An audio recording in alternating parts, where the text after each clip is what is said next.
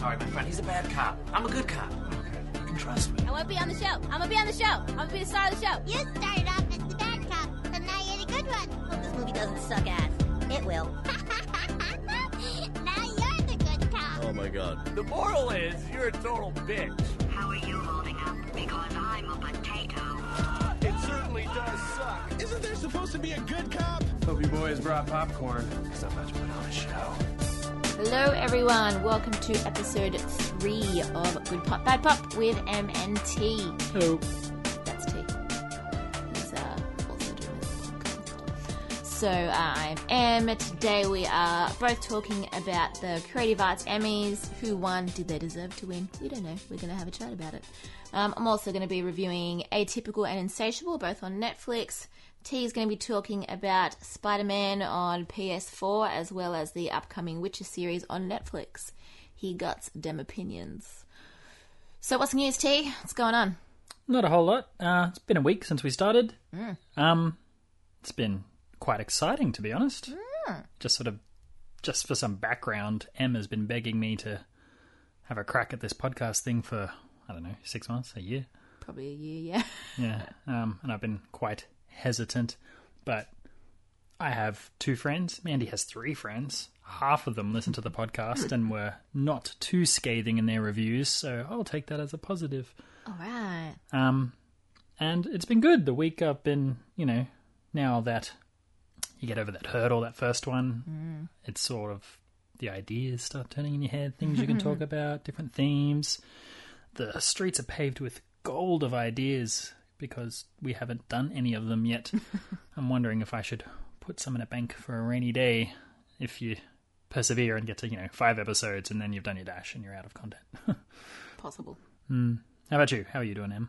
Yeah, good. I uh, painstakingly finished off a T V show just so I can talk at everybody about it. Um, so that was good times. Then I watched a good show. That was nice. Um, spoiler alert, I've already told you what both of these shows are.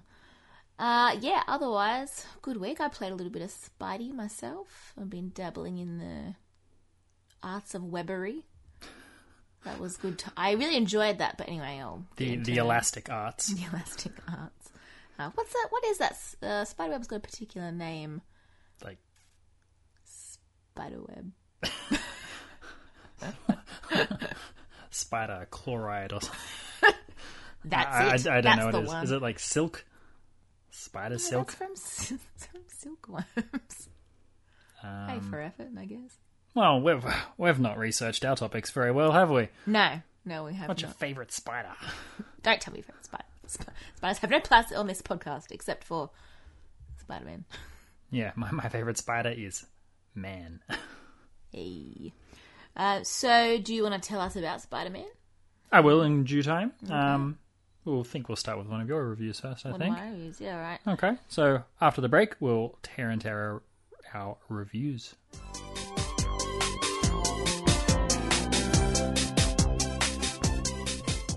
Welcome back. Em, you've been watching a show for us. You're going to tell us about it? Yeah, so I've been watching uh, season two of Atypical on Netflix. I quite enjoyed season one. I'm a sucker for a coming-of-age story. I love it. I still feel seventeen forever. So coming of age stories, teenage stories are always my favorite. And uh, I like that this one is a story about someone who is different to the majority of people. So uh, the main character, Sam, if you haven't seen anything about it, uh, the main character is Sam. He um, is on the spectrum, so he's got autism. So he, uh, he's got A S D.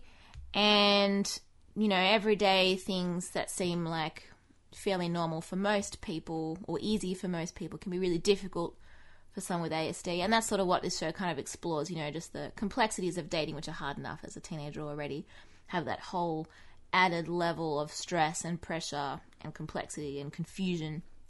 And it was really interesting sort of seeing a show that navigates that.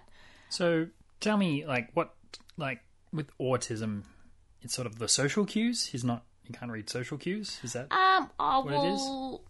I mean, that's a good question. Like, autism is on a spectrum, so there's a whole kind of range on what people have difficulties with and what they don't. So Um, and this kind of changes from season one to season two in some ways. So, so Sam has difficulties with social cues and understanding uh, metaphors or figures of speech, um, things like that. Like Drax. Kind of, I guess, yeah. Um, but, you know, gets him in a lot of more hot water than Drax does in, you know, general society. So, um, yeah, so in the first season, you know, without giving too much away, he's basically sort of decided that he would like to start dating and, you know, is trying to figure all that out. Um, so that was sort of season one. So I went into season two with high ho- not high hopes, but, um, you know, hoping it would still be good and sort of seeing how they were going to respond to a lot of the criticism that they did get. So one thing that they were kind of pinned for uh, in season one is the fact that the actor who plays Sam is neurotypical. He does not have autism. He's not on the spectrum. And um, like a lot of other representation in shows and movies, uh, this is kind of problematic. So a lot of people did take issue with that. I think they did have one um, actor with autism in season one, uh, but they weren't particularly a major character, and it, was, it felt, you know, a little bit tokenistic to just sort of have one in there. Um, what was really great about season two is that, you know, they developed this show for and in support of people with autism. So they really took a lot of that feedback on board, and that was great to see. A lot of shows don't do that. A lot of shows will just double down and go, nah, this is what we're doing. Um, so it was really good to sort of see how they went from one actor to having like a whole group of actors with autism and seeing them interact with Sam and with each other. Um, so that was really great support as well. Um, But sort of social stuff aside, what I did like about it is, um, you know, again, with this show, it goes over problems that everyone faces, particularly in adolescence, you know, dating, forming your identity, family drama. So it is a coming-of-age story. Um, and season two delves a lot deeper into issues. So, you know, season one's a little superficially interesting because you're like, oh, you know, this, you know, teenagers trying to date, you know, everyone goes through that. That's, you know, that's sort of rough time. Uh, but, you know, in season two, the, the storylines get a lot more complex, and it's not just um, Sam having these problems. It's, you know, every main character, every character in his family are all having very complicated issues that they're trying to work through, and you just want to sort of say, well, what's going to happen next? Are they going to get through this? Are they going to discover, you know, X, Y, and Z? Um, so it was really cool to sort of see it go into that next level. Um, and does he get a date? Well, that's season one news. Huh. So, how'd the date go? Complicated, really. uh, anyway, I'm not going to get into that because I don't want to give too much away. If people haven't seen season one, although it's been out for a while, so you know, get on that if you haven't already.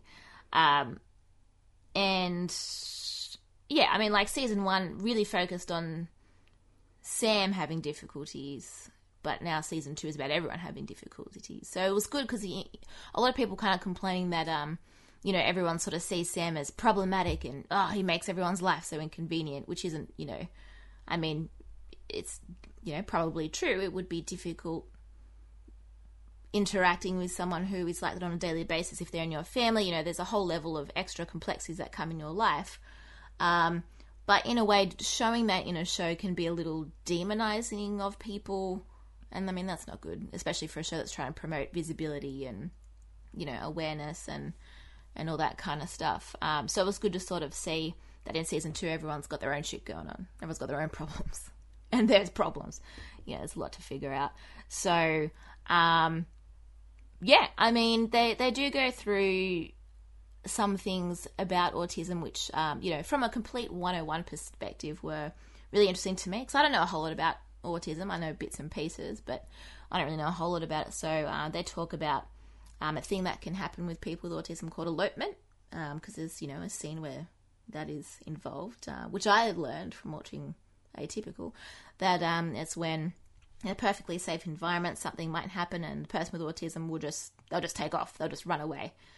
Um, so that's why, you know, even in a safe and calm environment, they can just take off sometimes. Um, and some people kind of took issues with that saying, oh, you know, that's, you know, trying to force this down people's throat and emphasize this, but as someone who knew nothing about it, I was actually quite glad to be aware of that, because I'm like, oh, you know, that's that's good information to know. And another thing that was a little bit, you know, here's another fact about autism, uh, was when they were talking about how Sam has a has an incident with a police officer who, um, you know, I can't really give too much away, it's not a major pop, plot point or anything, but, uh, you know, they think he's on drugs or, you know, that he's taken some kind of substance, but he's just being himself.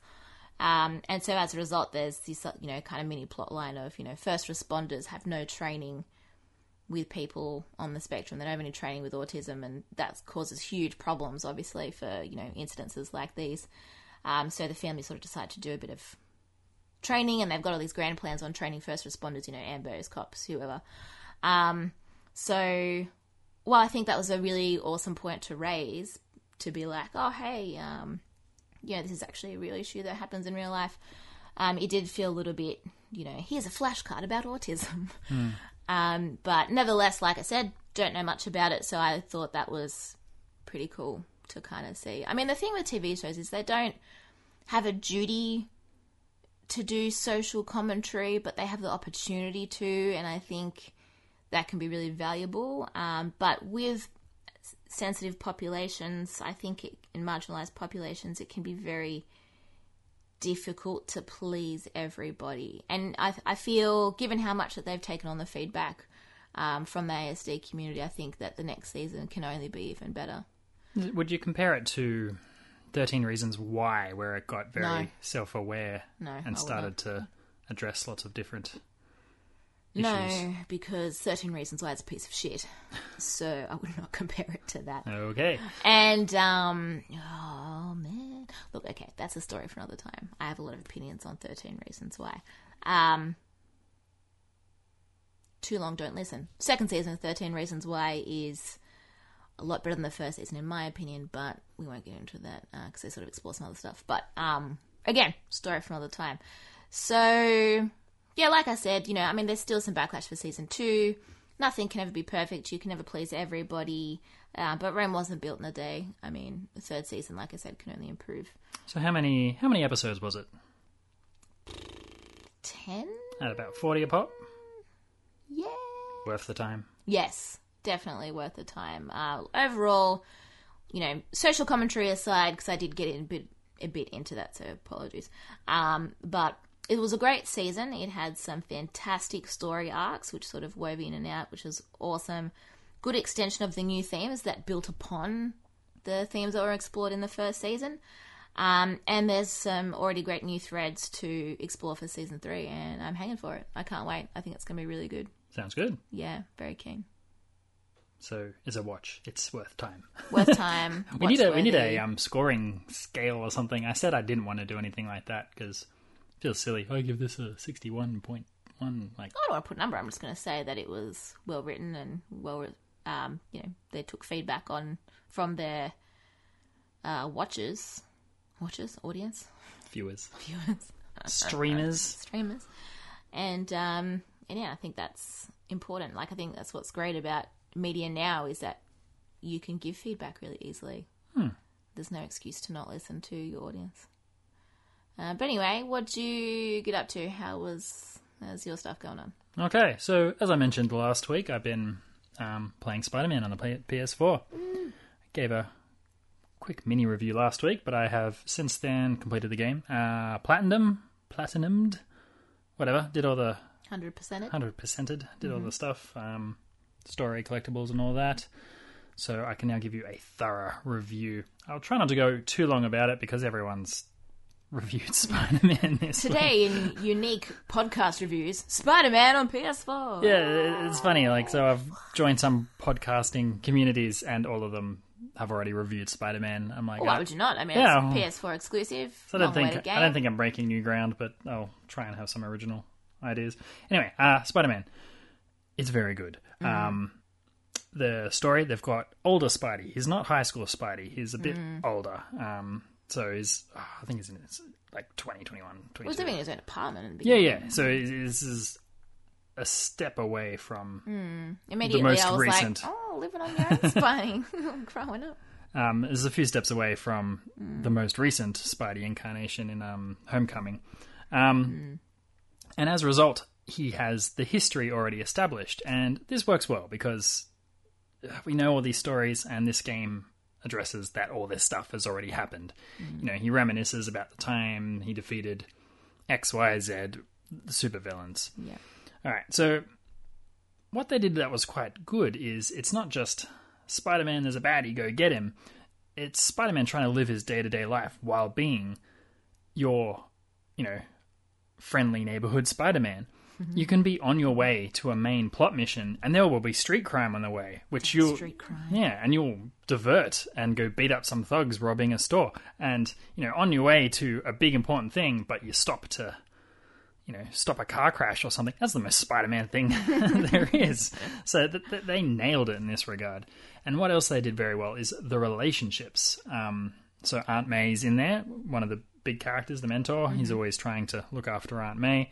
Um, but what was very interesting was M J, so Mary Jane. So in this game, they've given her the reporter backstory, mm. self-driven, independent one. Now, I'm not a comic books guy. All my Mary Jane knowledge comes from Kirsten Dunst and the original trilogy, where she was an aspiring actor. She was the damsel in distress. She was just got kidnapped all the time. Spidey goes and saves her. So I really liked this take on M J. She was very independent. Mm. Um, in this timeline, they've broken up some time ago. They're still friends, but they're not, you know, together. And they explore this throughout. Like, why did they break up? How do you be friends post-breakup? Mm. There was still a lot of tension there, and there was a real interesting explanation of uh, exploration of like a power dynamic. So yeah. um, Spider-Man keeps trying to save the day, and M J keeps calling him on it. Like, I thought we were a partner. Stop trying to put me out of danger. Stop being a hero. And mm. obviously that's ironic as hell. Handle myself, yeah. Spider-Man. So that was um, that was really good.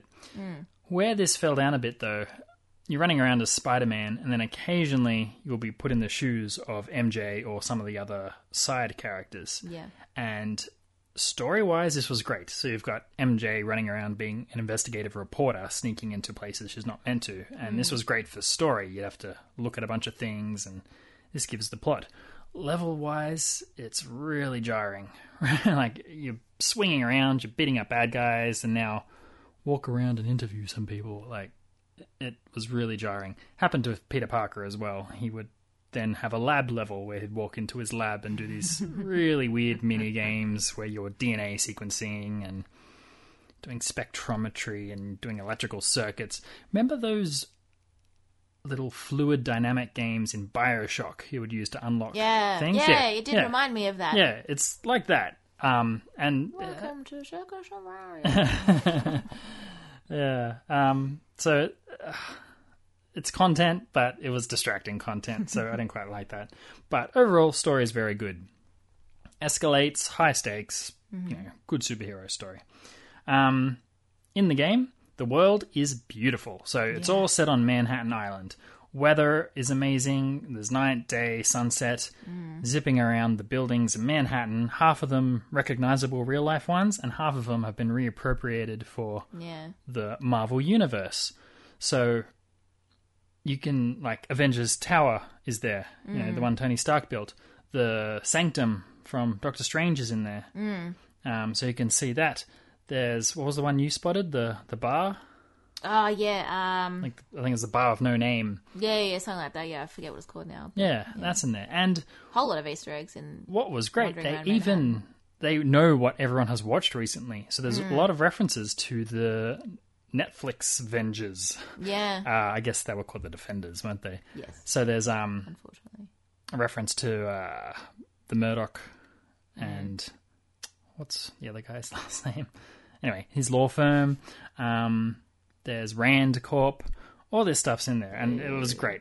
You know, you're always seeing cool stuff going around. And going around, it's a delight. The web slinging. You just want to go faster and faster. And oh. I've played a bit of Spider-Man and I found it very both thrilling and cathartic to just sort of just start swinging around the city. Because what I liked about it is that it throws you straight in. So, you know, there's like a little cutscene. And then straight away, you're in, you're swinging around cities. you're off doing this and that, and um, I sort of ignored my mission for a while. I'm like, no, I'm just going to keep hanging out. Well, there's there's fast travel in the game where mm. Spidey captures the subway, and I recommend doing this because it's hilarious. Um, and there was a trophy for catching the subway. I didn't get that till the end of the game because even if I had to go to the, from Harlem to like uh, downtown or whatever, I would always swing there, because why wouldn't you? You're Spider-Man. Fly. It's great. Yeah. Uh-huh. Um, so the combat, lots of dodge, lots of punching. I may have been dodging more than most, because I was playing on the higher difficulty, which meant a lot of dodging. Um, so the combat's fun. There's some quite rewarding components to it, jumping around, flinging webs around. Mm. Saying that, it wasn't as good as other games that have done this combat style. Mm. It wasn't as good as the Arkham games. Yeah. It wasn't as good as the... Uh, Shadow of Mordor games. Right. It's the same style with dodging counters, um, hit counters to build up combos, mm. and in Spider-Man it was a little shallow. There was okay. lots of skills, lots of gadgets, but nothing changed the way you play. I reckon you could finish the whole game with the base moveset.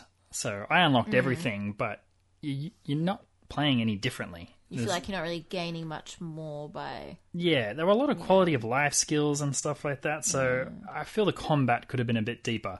Once I unlocked absolutely everything, I started fooling around with things that could be close to a build. Mm. Um, but, nah, it, w- it wasn't there. And then there wasn't the content to back it up either. At that point, I'd killed everyone. I could yeah. run around fighting street crime with my mm. super-duper build, but uh, no point at this at this point. Um, so it's still very fun, very rewarding, jumping in the air and flinging bricks at people, whipping their guns away, all great stuff. I just like swinging really hard and then just doing flips and shit. Mm. Um, so the other side of the game is the world, the open world, the collectibles. Mm. Now, it's a whole topic for you could go on about. How do you like your busy work in open world games? Do you like the inane collectibles, the inane side missions, the busy work? Um, so they'd be like, oh, you've left your backpacks. Go collect your backpacks.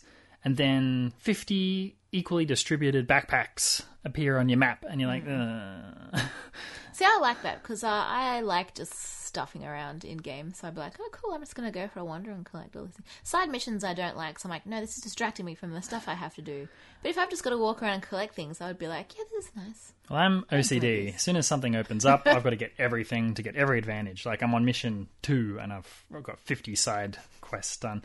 Um, in each backpack was a little memento that he collected that was sort of a reference to earlier Spider-Man stories. Yeah. You know, oh, this was when I defeated so-and-so the first time. So people who've played Shadow of War will be familiar with this concept about when you collect the Gondorian artifacts and you'd get a little bit of background. Mm. So they've got stuff there. Where they crushed it, though, in most other games, when you stop the main story and then you go run around mm. and collect stuff, the game world's paused. Nothing else happens. In Spider-Man, they've done this great thing. They kept it very involved. So all throughout the game, you've got J. Jonah Jameson. Mm-hmm. Uh, he's the bring me photos of Spider-Man guy who used to work at the Bugle, like the head editor at the Bugle, which is the newspaper in that world. Mm. And he's now retired, but he runs a radio show, and Spider-Man listens to it as he goes about his day, and he gives a little minute radio bit that just mm. plays randomly, and it's always reacting to whatever Spider-Man does. Mm. And this was amazing and hilarious because it's like this InfoWars style where he's got like conspiracy theories because he hates Spider-Man. That's his whole thing. So one of the side missions was weird. It was um catching pigeons. uh, I, I, I even forget the setup, but it was like, oh, who cares? Yeah, there's twelve pigeon, pigeons you got to catch, and then that was at least a fun diversion because you got to swing around and catch them. So I caught them all, and then I get there's a radio show with J J Jamison, and he's all like, "Oh, reports have Spider-Man running around the city catching pigeons. Why was he catching his pigeons? What's what's his agenda? I, I think I know, and I don't want to jump to conclusions, but he's eating them." What if he's not Spider-Man, but Man-Spider? And, you know, it would just go on and on and on. And then, and then it'd be like, you know, Spider-Man's going to eat your baby. And he would react every time you did a side mission. You'd go and um, zip around and disarm bombs, and he'd be like, oh, it's causing explosions and lowering the property prices. And anyway, so this was a great touch to making the busy work a bit more integrated into the game. Yeah. One thing I didn't like, and I mentioned this last week, mm. about the D L C, how they're starting to plug the D L C before the game came out. Yeah. It's in-game as well. One of the collectible missions, you've got to find all these little black cat idols mm. for Black Cat, which is a Spider-Man nemesis. It's his version of Catwoman. I mean, I like, no one's nemesis, original. Love interest. Yeah, exactly. It's... Oh. Yeah. But... You, you collect all these things, get all this background, and I'm like, oh, something big's going down, and then you never hear about it again because it's obviously in the D L C, which I... See, I like that, because that sort of thing would get me excited for the D L C, because I'd be like, yeah, I want to know more about um, this, this sounds cool. But it's another thirty bucks. Well, life's another thirty bucks. Yeah, anyway. Um, but that's the bulk of it. Uh, another minor criticism. All the best levels I'd seen before the game came out. Every E three, every promo, every trailer, every good mission, mm. I'd already seen it. And that really bummed me out. Like, they've just found the, all the best levels, stuck them on the screen, and then everyone buys the game, and that's well, it. That's, that's just good marketing. I mean, that's your fault for watching Oh, it's it. great marketing. It's not genuine. What, um, what do you mean? It's not, what, you expect them to make up something that you haven't seen or be like, here's our shittest level, buy our game. No, I mean, show one good level, yeah. and there was only a couple good levels. Yeah. That's not true. But, for instance, the Big E three video where he's running around that not quite constructed building yet. Yeah, and yeah, ki- yeah, yeah, yeah. So the early one that got everyone really excited. It was like the first one, I think. That was it? The only level that had anything other than fighting on the street. Mm. There wasn't... You were just running around on the street. There needed to be more varied environments. Um... And there needed to be more set pieces where you're running around, like the one where he's chasing a helicopter and trying to stop a freight container from killing everyone. And it was a blast and crazy, a lot of quick time events, but you're still doing stuff. Yeah. Um, there wasn't a lot of those. There needed to be more. Mm. Uh, boss battles, I needed more of them. I needed bigger ones. And I was playing on the hardest difficulty. They were all too easy. Oh, wow. Yeah. So room for improvement with the D L C, and I think these guys will self-scout. But... definitely worth playing. The main story is only eight to ten hours. Um, oh, really? Yeah. So, yeah. you know, this quality and not that much time needed to play it. Big thumbs up from T. Sweet. Hmm. Nice. Are you going to play more of it?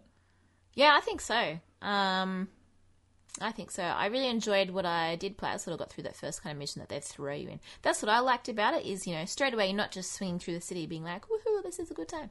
You get sort of thrown into this kind of, you know, like, big exciting story with the big bad that you know about from, you know, other things, be it, you know, Marvel shows or movies or uh, comic books.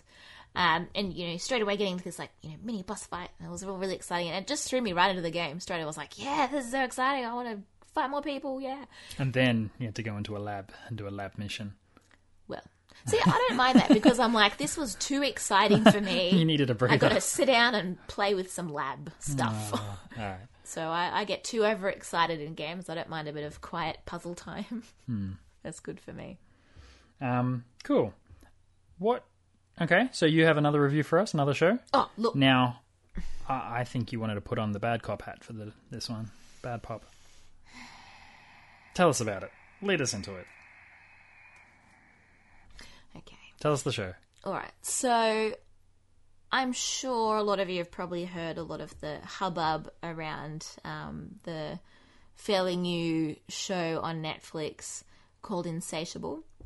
It was marketed as what looked like a movie made in two thousand two because um, it was a high school girl who is wearing a fat suit and loses weight and then becomes pretty... Um, but is still kind of a bitch and gets into, like, what is it, like a beauty pageant or something like that. And I saw it and I'm like, oh, man, like, this is... Oh, it was almost laughable. Well, it was laughable just how bad it looked for the day and age we live in now. Like, you...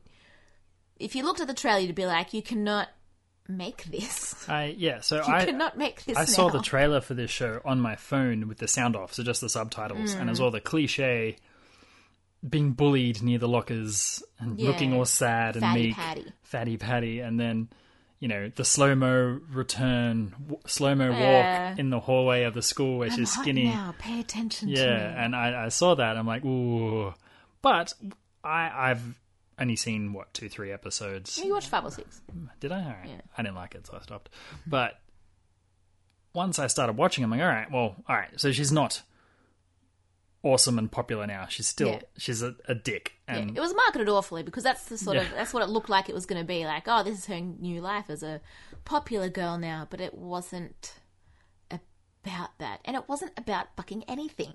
It wasn't about anything at all. Well, it was that fat or skinny. She was a terrible person. Oh well, I mean that was the that was the only part that they kind of I want to say kind of got right. Like they illustrated the point that, you know, you can change whatever you like about yourself, but if you're an asshole, you're still going to be an asshole, mm. regardless. So that that was the only part that they illustrated, which I went, okay, I see what you're doing. Fair point. Well done to you. You know, if you're ugly on the inside, you're going to be ugly on the outside. And I'm pretty sure, like, a, another character blatantly said that to her face at some point, you know, just to really hit the nail on the head there. Um, but that was the only thing they got moderately right, like at all. What what drives me... Um, look, I can talk about this for a really long time because it just makes this show makes me so angry. It makes me so fucking angry. Ugh, so... So what was with the... Because in the first few I saw, she... Well, don't spoil anything. No, I'm not... Okay. No, and the um the other the other main character is mm. this guy who becomes interested in her because oh. she became hot. And he's, he's weird. He's really into pageanting, like pageant yeah. coaching. An adult. He's an adult man. He's a grown-ass adult married man. Mm. And very weird, like very eff- effeminate. Uh, he's would... what I... Well, he's allowed to be effeminate, but... The, but it was... The whole a... other plot line about that later. But um, what... Okay, this is what pisses me off about the Bob plot line. Look, there's a lot of things that piss me off about the Bob plot line. But... What they're kind of interested... Because he, he gets... um, and this isn't really giving anything away because it's in episode one. So um, he sort of gets falsely accused of sexual assault from a, a pageant girl. But they sort of treat it like it's funny. Mm. Like they make this whole... Like they really treat sexual assault like a joke. And it's it's it's weird. And I mean, look, there is no way to ever make that funny. But if there was... They were doing it really incorrectly. And it was just really like, it was very awkward. And would, would just be like, are you trying to make this funny? Like, is this a, is this a joke? Like, yeah, false rape a- accusations. Yeah, they're, fucking, they're, they're hilarious. Hilarious content. Trololo. Oh, and so it was, oh God. And also, and it, digging into that even more is, you know, the fact that it's it was like a, a girl who, you know, sort of made it up and pinned it on him really isn't doing a whole lot for perpetuating this whole thing about and how people say, oh, do women just make this up? And, like, look, I said this in in my review earlier, how shows don't have a social, an obligation to, um, you know, bring social issues to the forefront, but they have an opportunity to. And given that this show is trying to talk about some things that are important and socially relevant, they do a really good job of just fucking it all up so badly. And it's not just that part. It's, um, it's, oh God, what else do they even do? So, yeah, there's that part. So the only thing they did do right and poorly, but right, is show if you're a shit person, it doesn't matter what you look like. General crux of the story. Um, not a general crux of the story, just a point. What else they did that was really awful is that um, Patty, the main character, she takes no responsibility for anything. And I know, like, it's a, it's very trendy right now to be making shows about unlikable characters. Mm. But you like those unlikable characters, you know what I mean? Like, they're designed in a way that makes you either want them to fail or you're rooting for them in some way. You know, like in um, Difficult People or You're the Worst. You know, they're unlikable characters that are oddly endearing. Really? I, I found everyone in both those shows, Difficult People and You're the Worst, I, like I wanted them to fail. They were such yeah, shitty I mean. people. Yeah, yeah. It's, it's it's one or the other. Like you feel one of those responses either way because of the way that character is. You're just like, mm. oh man, I can't believe you're doing this. But you don't have that with Patty. Patty's just a dickhead. Like, no matter what she does, and she'll be like, oh, maybe it's me. And then she'll just go and do something else fucking stupid, like ruin someone's life by doing bloody blah, and then doing this, and and not only, like, so there's no there's no character development whatsoever. She doesn't eventually realise, oh, I'm a shitbag. She just continues to be a shitbag and places no responsibility on herself, and that drives me insane because she's got no self-awareness and she just keeps doing dumb shit. And it was infuriating. And not even in a you hate you you love to hate him kind of way, just in a no, I want to push you off a fucking cliff kind of way. And it, she just enraged me so much. Um, you know, some other characters grew and had arcs, which was good because someone had to. And I think that was, you know, a few side characters. Um, and so I, I had a lot of issues with that because I feel like your protagonist needs to at least do something besides exist and be annoying. And and they they did not do that. And and there's a lot of threads of stories that just go nowhere. They just disappear. And you're like, well, what was the point of all of this? And like a, the first few episodes were quite satirical. Like they weren't they weren't very good. But I was like, okay, I, I kind of see what you're doing here. You're, you're poking a bit of fun at, you know, these things. You know, eh, good rolling on the joke. But then after that, it just sort of becomes a little bit more drama and the satire falls off. And so they start to say things which I think they think is satirical, but just comes off kind of offensive. Like, um, and especially because I watched Atypical this week as well. You know, there's a, a conversation between two characters and, you know, one of them's talking about someone having autism. And the other one goes, well, my family's normal, so I don't know what that means. And I'm like, oh, man. And I don't know if it's like their weird way of trying to kind of poke fun at middle America and, you know, that a lot of people are undereducated about these sorts of things and, you know, the um, affinity with pageantry. And but like I said, you know, the satire kind of falls off and then because this more drama element comes in, you're not sure what's meant to be funny anymore. Yeah, like, I watched the first half, and it was very much satire at this point. There was... Um, it was shit satire, but it was satire. The, the characters were all over the top in ways that would only work if they weren't what they were satirizing. It's hard to explain.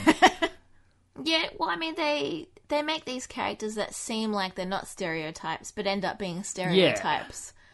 Yeah. And is just awful, and and um and so there's this one episode which was it it was decent, it was okay. I don't want to say good. I'm trying to avoid saying good, um, but they end up doing, you know, some event in um, conjunction with a, a trans support group or or something with um, trans people, uh, which was great because it actually meant that they got trans actors in to play those roles, which is a really big thing uh, in media at the moment. So that that was the the only good part of this whole show. And they talked, you know, they had like some actual quite good conversations about things like body image and how that can be really difficult.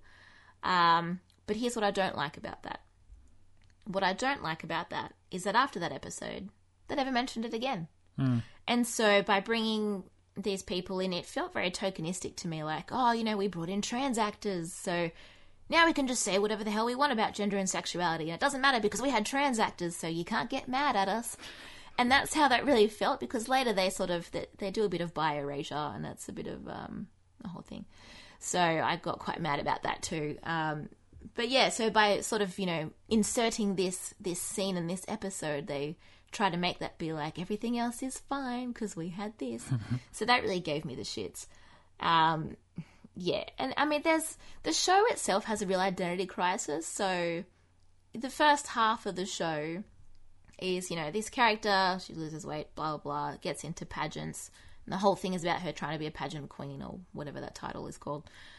Um, and then that sort of comes to be like a background story and um, weird shit starts to come up, like now she has a demon, so it's a demon responsible for her problems and all this. And you're like, what does this have to do with fucking anything? And they're just, oh, so the, st- the show is actually about nothing at all. Zero stars. Zero fucks out of five fucks.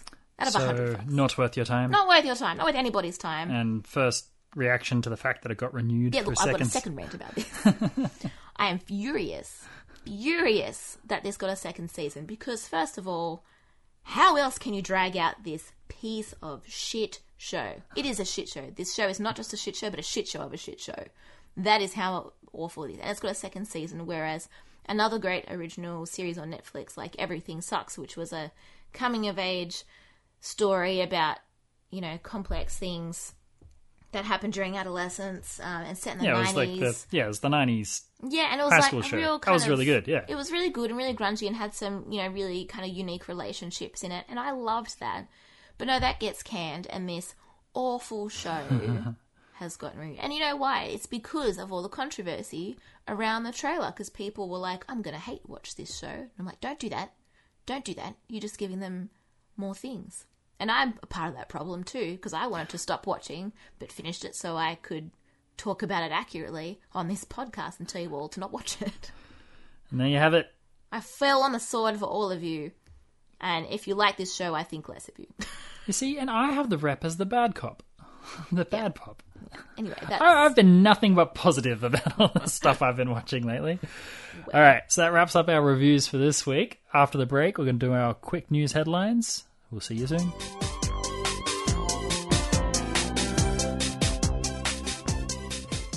Welcome back. You're on the Good Pop, Bad Pop. We're going to discuss some news headlines now. Um, for me, I've been following very closely this the progress of a new show that's being developed on Netflix. We seem to watch a lot of Netflix, don't we? Well, yeah. yeah. I mean, other T V's just not on right now. we're we're in that part of the year that's between all the between seasons. Yeah. So we catch up on all our Netflix. Saying that, Bojack dropped. We've got to hammer that. No, oh, very excited to talk about Bojack. Probably next week. Probably next week. All right. So the show I'm talking about is The Witcher. Now, mm. The Witcher took the world by storm with The Witcher three, one of the my favorite games of all time. Um, I've also I also played Witcher two back in the day. I had a go at one. It was a bit dated by then, but yeah, yeah. big fan, huge fan. And so the news that they're making a Witcher T V show um, is quite exciting to me. It's been created by Lauren Hissrich. I apologize for that pronunciation. pronunciation because I know she listens. Um, she's the showrunner for Daredevil and Defenders. Ooh. Ooh. So well, one out of two ain't bad. One out of two. Um, so Daredevil's fantastic. Defenders was very disappointing. So that's also more like you can only do so much with what you've got. Oh, she could have done more. All right, well, but anyway, so she's she's the showrunner, um, and the casting has started to. Mm-hmm.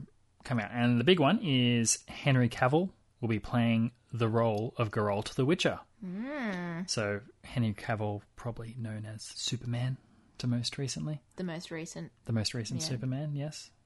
Um, and Geralt of R- Rivia? Riveria? I've never had to say it out loud. Oh, well. Yeah. Anyway, um, The Witcher is uh, based on a bunch of Polish books. Geralt is a... is a witcher. He's a monster hunter. They're a genetically engineered human. Uh, they're big on potions, big sword guys. Uh, they have little magical spells too. They're basically genetically engineered to be warriors. Mm-hmm. Um, they're infertile and they wander the lands and they take money to kill monsters. Mm-hmm.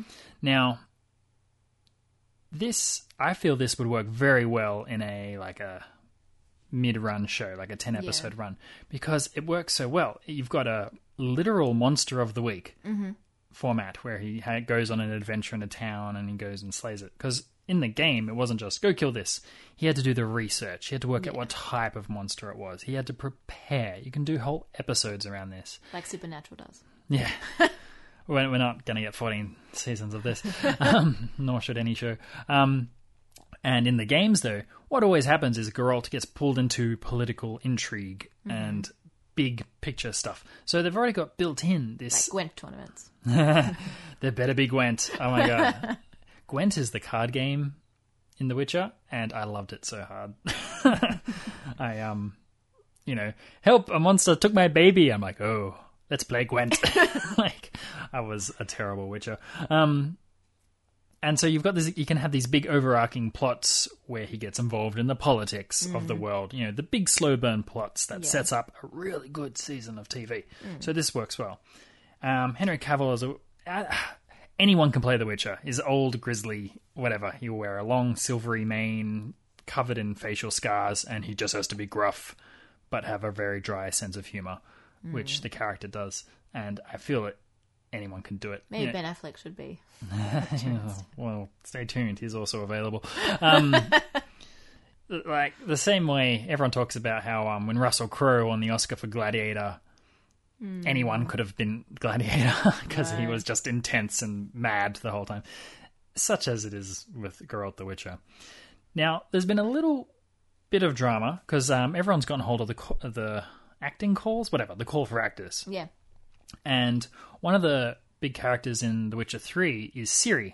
Mm-hmm. So Ciri is a young girl who's sort of like a... Geralt mentors her. So mm-hmm. she's sort of not a witcher, but like a doing the same sort of thing. Yeah. Now, in Witcher World, it's comes from Polish origins. It's got a sort of a Slavic background. And people noticed back then, everybody is white. Mm. It's a whitewashed world, a whitewashed game. It's high fantasy, dragons and shit, but... Like, everyone's white. Some people pointed out, you know, but that, that was the world they created. So what's gotten everyone in a bit of a tizzy mm-hmm. is the calling for um for the the role of Ciri. They've... What's the acronym? I wrote it down. Something uh, complicated. BAME. So BAME is the Hollywood acronym for Black, Asian, Minority, Ethnic, mm-hmm. which means... Not white, I guess, is mm-hmm. what it means. Um, so they've gone, okay, it's a whitewash show. We'll fix that, and that's fine. But they've picked Ciri mm. to be this character. And Ciri's, like, an uh, orphan. She's adopted, but she's um, her parents were, like, royalty in this Slavic world. Right. So, and everyone's kind of white Europeans. So everyone's like, ooh, like, mm. you know. I don't think that was the right character to do that. Okay. Yeah. So, I mean, and it's right, it's whitewash. They probably needed to reinvent some characters. It's just all the fans. I hope that all the fans are just like, because of the background of the story, that was a bad one to mm. re-race, I guess. Um, re-race. Then again, it's a, it's oh. a gaming community, so mm. who knows what they're complaining about. But anyway, so that's a discussion point at the moment. Um, Lauren Hissrich has been on Twitter saying, I'm not changing anything like mm. that. And now everyone's dug up all these tweets and be like, well, you, ha- you might be. like uh, Anyway, so that's causing a bit of hoo-ha. Um, and tangentially related, there's a lot of news dropping about all the actors involved in the D C superhero universe, like yeah. the um, Justice League. So Ben Affleck as Batman, he seems to be dropping out. Oh, really? Yeah. Oh. Yeah, he's um done with it, which is a shame. I, I didn't like Justice League or much of any of this un- that universe in particular. Mm. I liked Wonder Woman. Uh, Batman versus Superman was bad, but sort of in a funny bad way. Was it? Uh, I feel like it was just in a whereas bad way. Justice League was boring and crap. Um, Henry Cavill is rumoured to also be dropping off as Superman too. And I like to think it's because he loves the idea of The Witcher so hard that he's in no time for Superman. Um, rumours have it he wanted to do a cameo on, I think it's Shazam. Oh, yeah. The Zachary Levi yeah. superhero Ooh. One that's coming out soon. And it fell through and he went, screw you guys, I'm bailing on Superman. That's, I'm out. Yeah, that's that's the rumours. But um, the D- DC universe could be going through a big overhaul. One of the rumours is Michael J... No, Michael B. Jordan. Sorry. Mm. I said Michael Benjamin. You remember Michael Benjamin? Is... Anyway. Um, Michael B. Jordan, mm. famous as Warmonger in Black Panther, mm. or Creed, mm. son of Apollo Creed, yeah, to be the new Superman. Mm. And this was weird news to me. Like, Superman is the... Wait, where's his origin story? It's like... You say Kansas Oklahoma or, or Oklahoma. Anyway, white country kid. Middle America. Yeah. And I, I feel in both directions this would be a bad idea.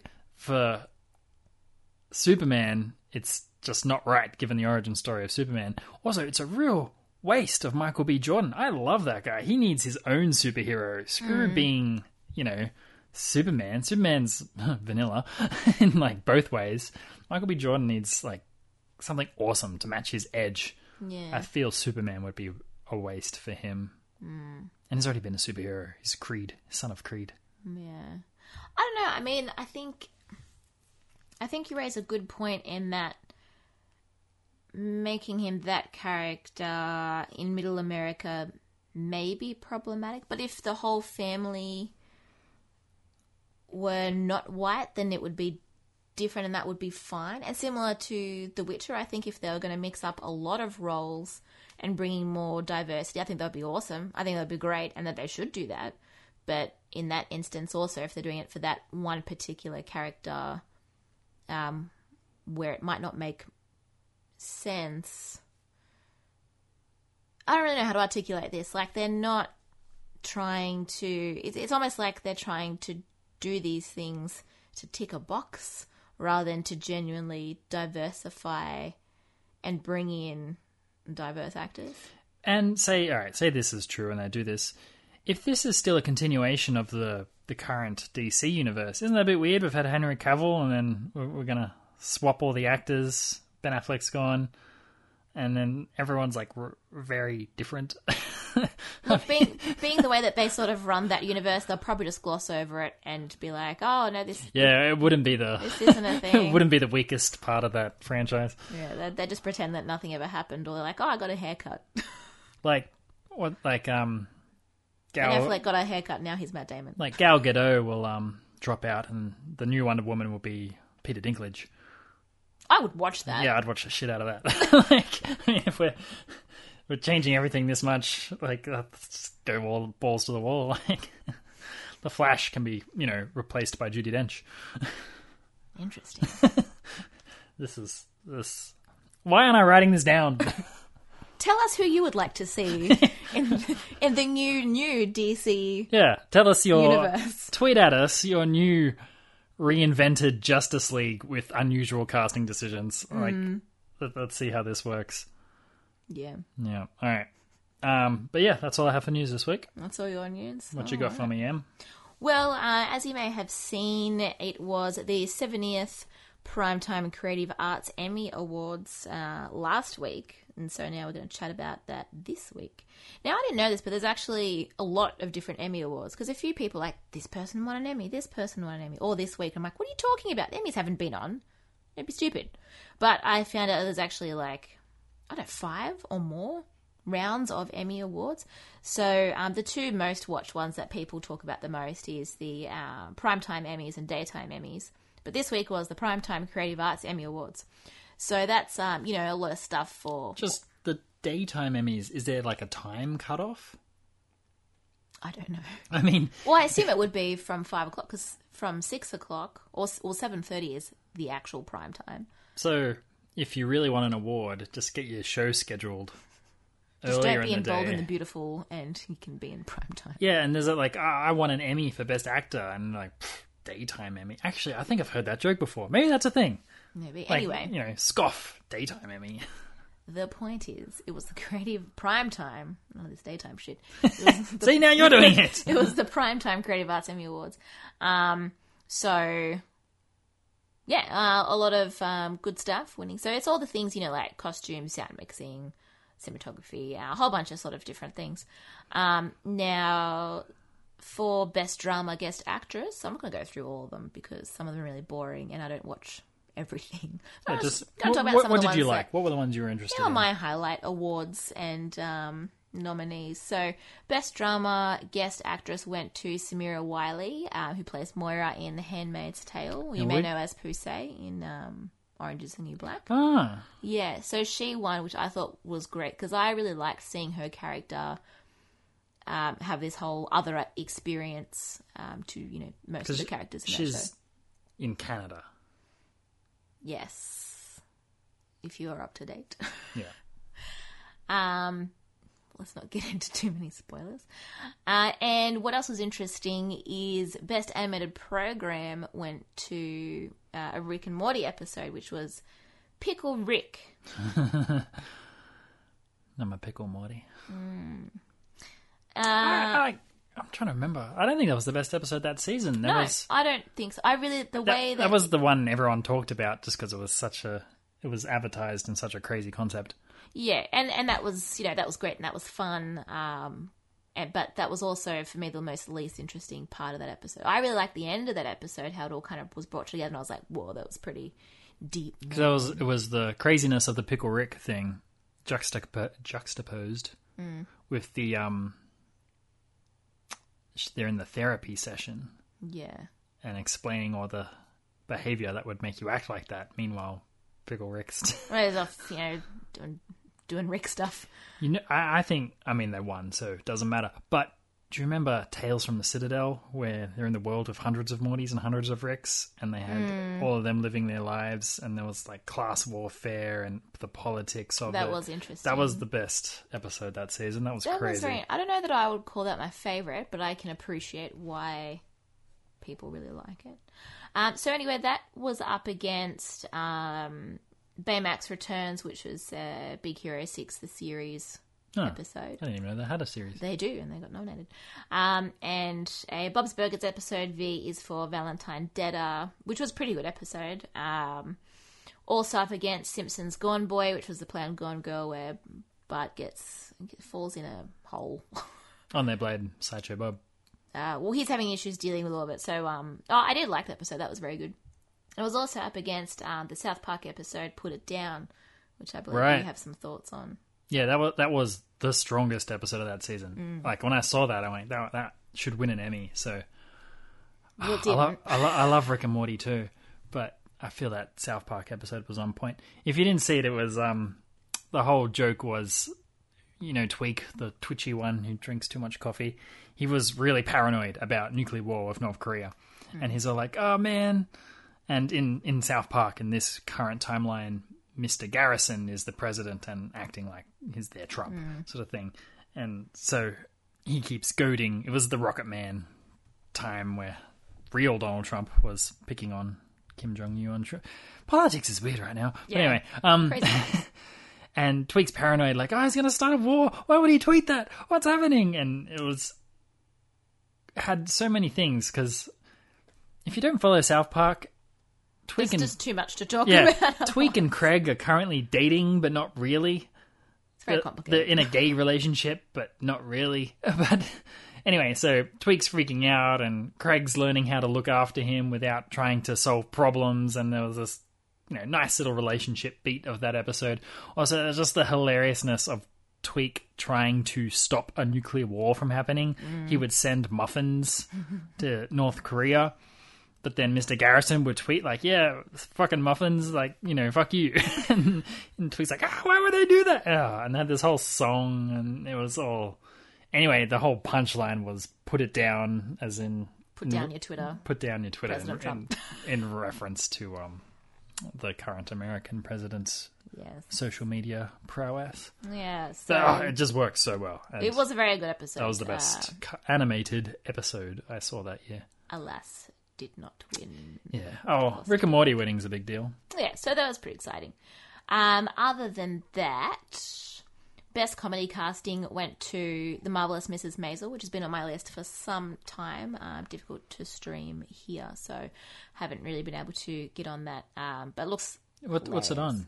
Oh, it's on uh, Amazon Prime. Yeah, it's on Amazon Prime. Yeah. That's new in Australia, so we haven't quite yeah. gotten on that yet. yeah, but that was interesting because that was up against, uh, it, it won over Glow, Atlanta, Barry, and Silicon Valley. So we watch all those shows. We watch all those shows. So you're saying all these other shows that we like aren't as good as Miss Mabel. Maisel. Maisel. Well, which is great, which means we'll add it to our list. Yeah, I've got high expectations. What is it casting? Uh, yeah, best comedy casting. And that's difficult because I don't you've know how got. You measure that, yeah. Well, I mean, you'd you'd well, no, I think that's quite easily measurable. You look at you know the banter and how well people bounce off each other, and I think Silicon Valley's got the best, I would say, of that lot, followed by probably Glow. They like just to pull the Hollywood politics card. That season that would have been up for that Emmy would have had T J Miller on there, who has fallen out of the good graces mm. with Hollywood, so. they would have been disqualified at the get-go because of T J Miller's involvement. Well, not disqualified, but yeah, not favoured. Uh, at around a little while ago, T J Miller called in a bomb threat to a mm-hmm. train for a girl he was having beef with. It was God. really weird, but anyway, yeah, he's um he's a crazy man, and he has since left the show.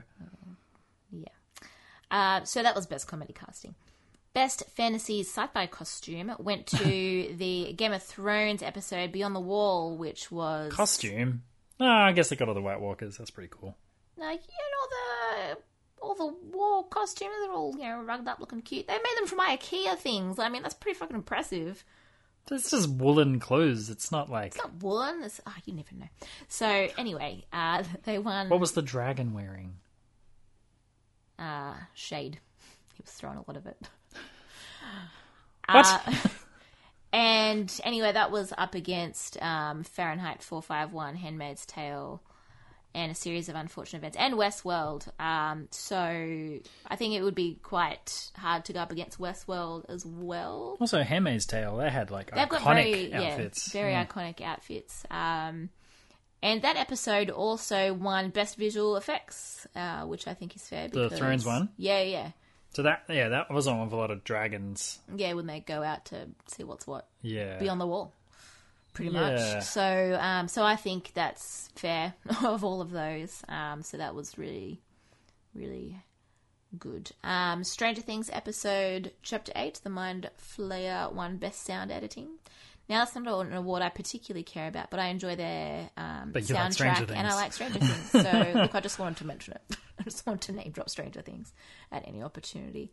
Uh, but that was also up against um, a different Thrones episode and Homeland, Star Trek Discovery, and also Westworld.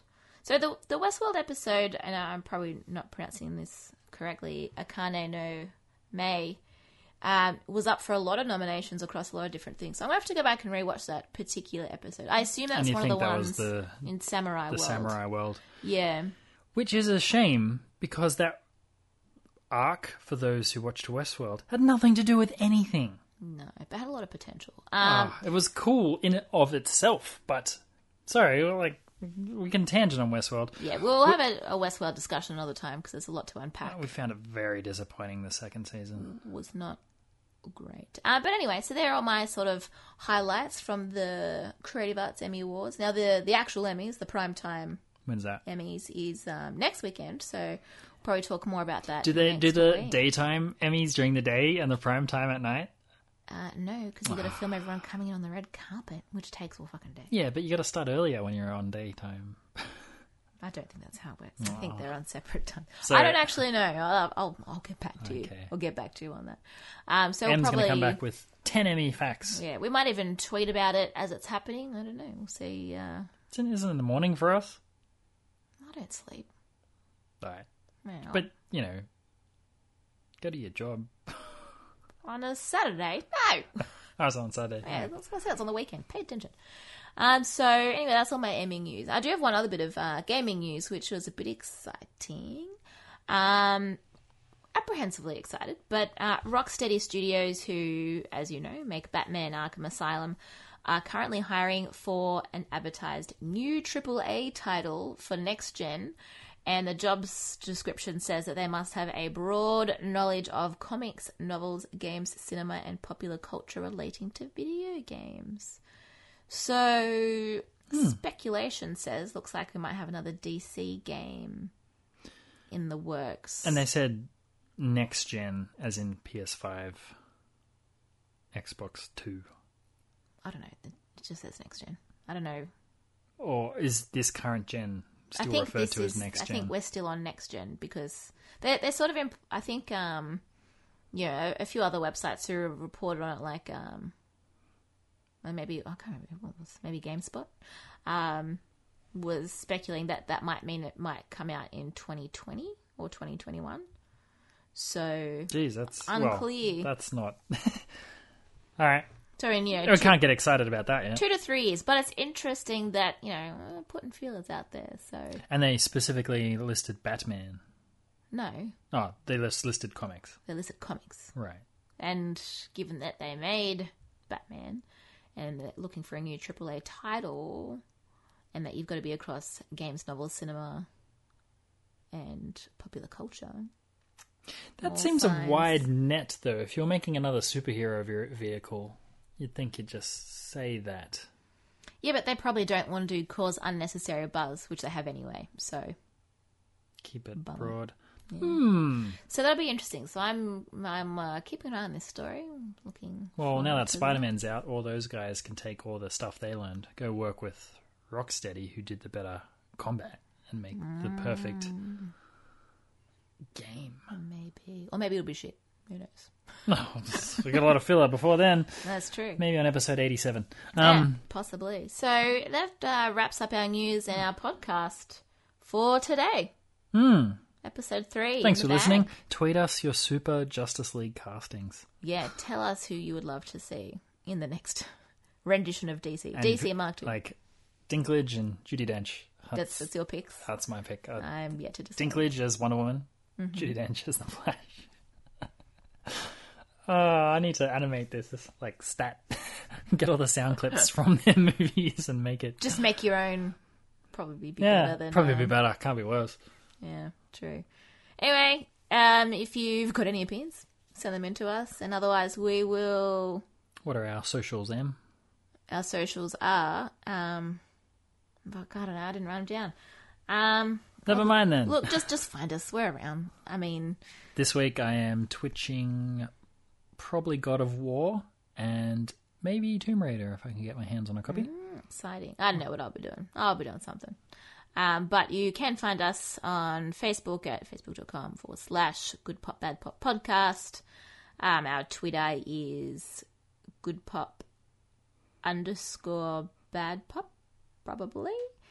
Um, and on Twitch, we're just Good Pop Bad Pop. So, you know, hunt around. You'll find us. Good night, all. Good night. See you next week.